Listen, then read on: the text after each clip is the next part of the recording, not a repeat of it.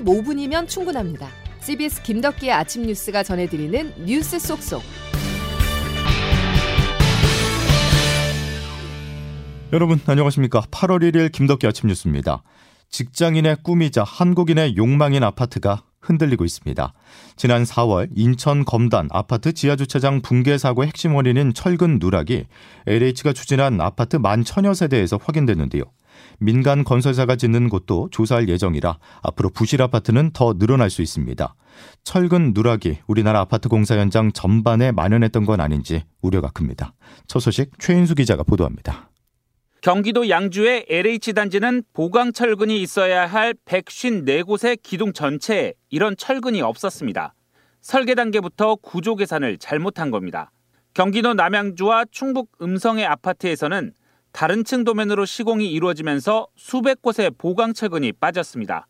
기둥이 있어야 할 철근이 각각 42%, 82%씩 누락된 겁니다. 이렇게 확인된 곳이 LH가 발주한 전국 아파트 중 15곳입니다.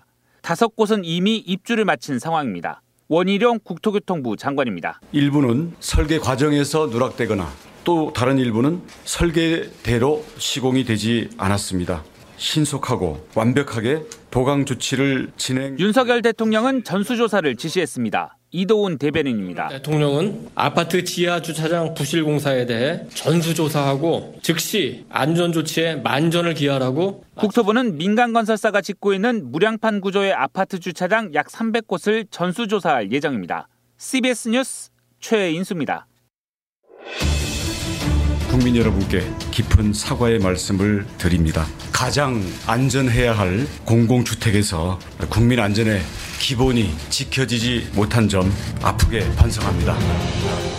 저희 경실련은 시사 저널과 함께 2015년부터 2020년까지 LH의 설계 용역 수의 계약 및 건설 사업 관리 용역 경쟁 입찰 현황 수주 현황을 분석해서 발표를 했습니다. 그 결과 정관 영입 업체들이 용역의 상당수를 가져간 것으로 어, 확인할 수가 있었습니다. 매년 몇백 명씩 은퇴를 하고 나가거든요. 이 사람들이 전부 집에 있지 않는 한 어느 곳에 있는데 이 사람들이 갈 수 있는 곳이 건설사, 설계사, 감리 뭐 이런 곳으로 다 빠져나가게 돼 있습니다. 어느 설계사를 선정하고 어느 감리 회사를 선정하더라도 그곳에는 LH 정관들이 다 있다.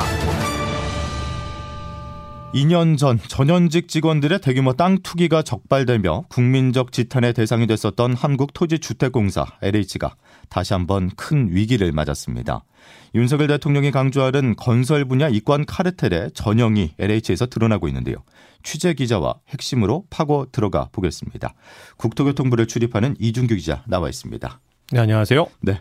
우선 나라가 주도하는 공공주택에서 철근 누락이 발생한 이유부터 짚어주시죠. 네, 이번 정부가 LH와 함께 전수조사에 나선 아파트들의 그 지하주차장 설계 방식이 무량판 구조라는 겁니다. 말 그대로 량, 양이 없는 판 구조인데, 예. 그러니까 양이라는 건 뭐냐면 가로로 된 기둥인 보, 긴 보를 말합니다. 원래는 이 기자란 보를 기둥 위에 얹어서 보들이 판을 형성하고 이 보 위가 천장이 돼서 천장을 지탱하는 그런 방식이었는데 예. 무량판 구조는 이 보를 빼니까 기둥의 위치를 좀 자유롭게 바꿀 수가 있겠죠. 그래서 주차 공간을 좀 넓고 효율적으로 만들고 공사 기간과 비용도 줄일 수 있는 그런 방식입니다. 예. 그런데 무량판 구조가 왜 문제라는 겁니까? 무량판 구조 자체는 문제가 없습니다. 어, 문제가 예, 예. 있었다면 아마 뭐 허가부터 나지 않았겠죠. 다만 이 기둥이 직접 무게를 부담하는 방식이다 보니까 보강 철근을 잘 설치하는 것이 핵심인데 이 철근을 빼먹은 게 확인이 돼서 이번에 문제가 되고 있는 겁니다. 예. 최근에 그 인천 검단 아파트 주차장 붕괴 사고는 물론이고 상품 백화 백화점이나 광주 화정 아이파크 사고가 난 이런 장소들도 같은 방식이 사용됐는데 예. 이 기둥이 감당할 수 있는 한계를 넘어선 게 그게 문제였습니다. 그런데 이 사고가 왜 계속 반복이 되느냐? 그렇죠. 우선 이 방식이 아직도 현장에서는 좀 다소 낯선 방식입니다. 예. 설계뿐만 아니라 시공도 까다로워서 업계에서도 더 적극 도입하기 시작한 지가 한 5, 6년 정도밖에 안 됐거든요. 그래서 설계사의 계산 실수가 있기도 하고 또 시공 때는 작업이 어렵다 보니까 작업자들이 철근 일부를 빼는 그런 일도 작게 발생한다고 합니다. 예. 그리고 최근에 이 원 자재비 또 인건비 상승에 따른 비용 부담이 있다 보니까 업계에서 철근을 고의적으로 누락한 것이 아니냐 이런 가능성도 제기되고 있습니다. 예. 그러니까 철근 누락 좀 꼼꼼하게 살펴보라고 하는 게 감리 감독인데 문제가 되는 게 지금 정관 예우가 원인으로 지목이 되고 있잖아요. 네네. 이 공사 발주 이후에 이제 관리까지 책임진 이 전반적인 것을 쭉 관리해온 게 결국 LH 아니겠습니까? 예. 근데 이 LH 출신 인사들이 건설업계에 대거 포진하고 있는 겁니다. 어. 그래서 LH 인사 정관들을 영입한 그 업계가 이 인사들을 활용해서 공사 계약을 따내는 데 굉장히 집중을 하고 있는데 그 이후에 공사를 계약 따내고 났으면 뭐 건설하고 이런 과정들 자체에서도 그 신경을 굉장히 많이 쓰고 안전도 이제 신경을 써야 되는데 그렇죠. 그런 부분에는 관심이 없어진 거 아니냐 이런 비판이 제기가 된 건데요. 예.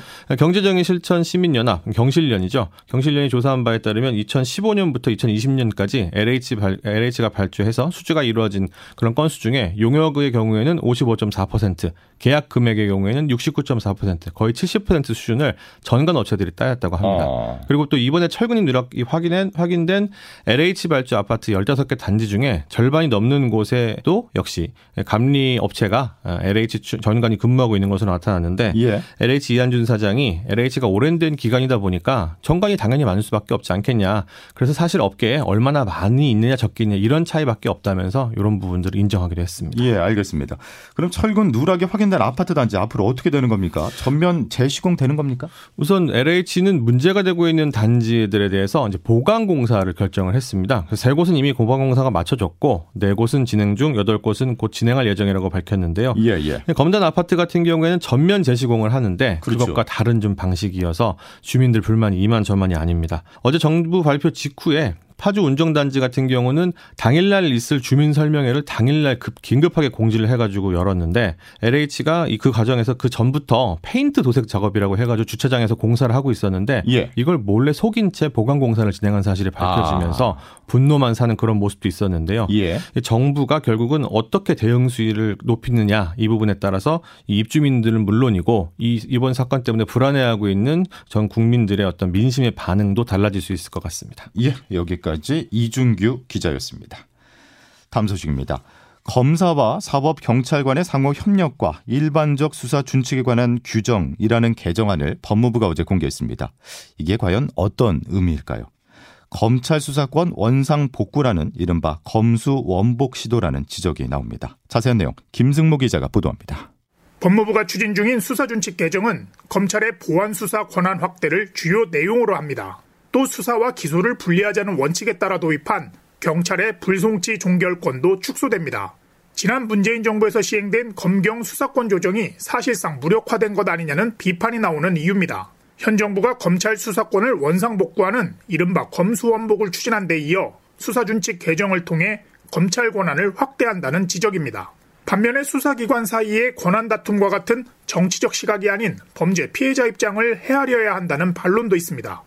논의 과정에 참여한 한국 형사법무정책연구원 대외협력실장 승재현 박사입니다. 검경 수사권은 누구에게 어떠한 권리가 분점되거나 배분되거나 빼앗겼다는 관점이 아니라 피해자가 수사 준칙이 조정되는 부분에 대해서 긍정적으로 생각할 거냐, 부정적으로 생각할 것이냐라고 접근을 하면 법무부는 이번 개정안을 다음 달 11일까지 입법 예고했는데 일선 경찰이나 야당을 중심으로 파장이 이어질 전망입니다.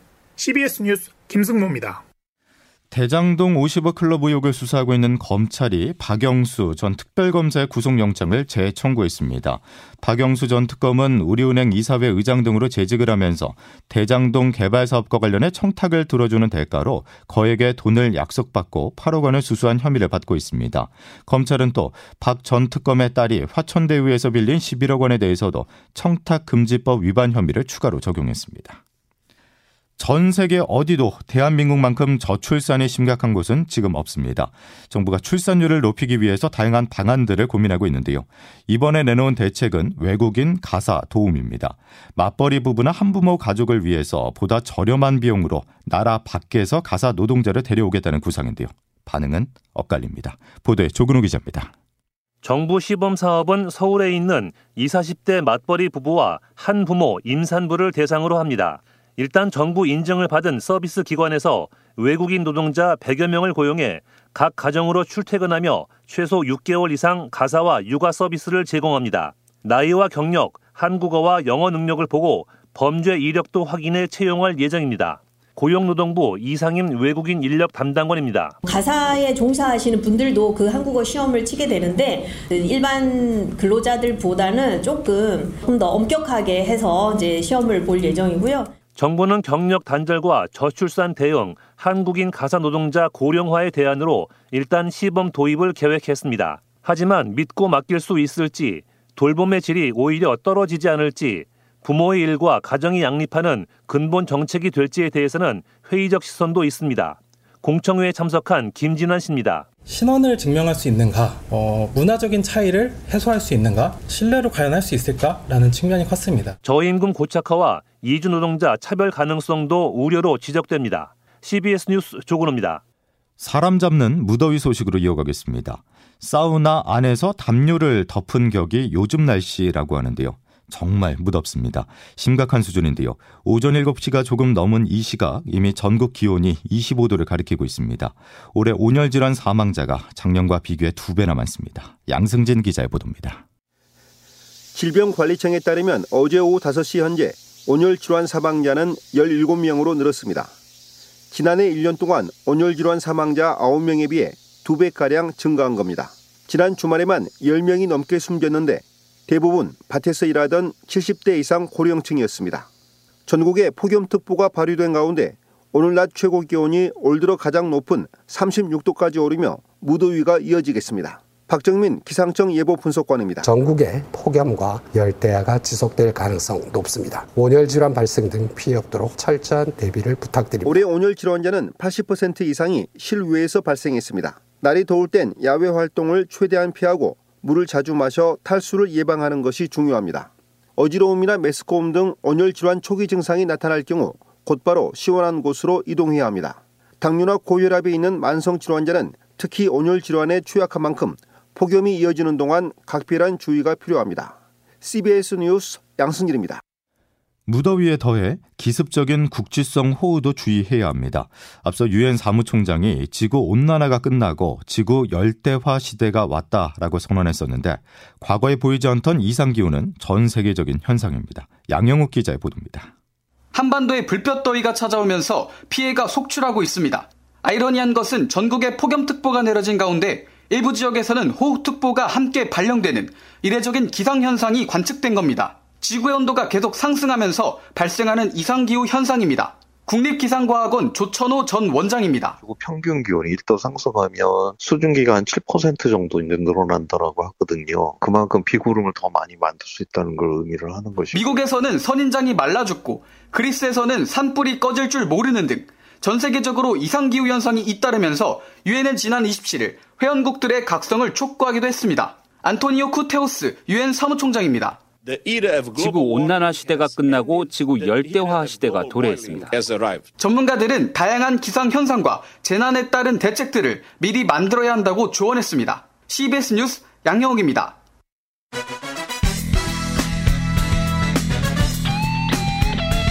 핵심만 담다. Save your time. 김덕기 아침 뉴스 여러분 함께하고 계십니다. 자, 기상청 연결해서 가장 관심이 큰 오늘 날씨 자세히 알아보겠습니다. 김순영 기상 리포터. 네, 기상청입니다. 예, 가장 궁금한 부분인데 폭염 도대체 언제까지 이어지는 겁니까? 네, 요즘 밤낮 없이 숨이 턱턱 막히는 무더위가 계속되면서 인명 피해까지 속출하고 있는데요. 8월 첫째 주인 이번 주 동안에는 이 폭염의 기세가 최고조에 달할 것으로 보이고요. 적어도 다음 주 중반까지는 33도를 웃도는 극심한 폭염이 계속될 것으로 전망됩니다. 따라서 온열 질환에도 비상이 걸렸는데요. 당분간 노약자나 만성 질환자 등은 한낮에 외출을 삼가는 등 건강 관리에 더욱 신경 쓰셔야겠고요. 특히 논이나 밭, 비닐하우스 등 야외 작업은 반드시 자제하시는 것이 좋겠습니다. 현재도 전국 대부분 지역에 폭염 경보가 내려져 있는 가운데 오늘 전남 화순의 한낮 기온이 37도까지 치솟겠고 청주와 광주 대구 36도, 서울 원주 35도의 분포로 어제보다도 폭염이 더 심하겠습니다.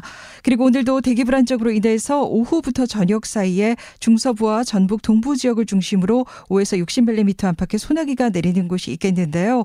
특히 국지적으로 돌풍 벼락을 동반한 시간당 30mm 안팎의 소낙성 호우가 집중되는 곳이 있어서 계속 각별한 주의를 기울이셔야겠습니다. 지금까지 날씨였습니다. 강력한 권고, 당부의 말씀 드립니다. 폭염과 사망과 연관성은 대단히 높습니다. 특히 고혈압이나 심장질환자들 취약한데요. 야외 활동 최대한 자제하시기 바랍니다. 8월 첫날 김덕기 아침 뉴스 여기까지입니다. 고맙습니다.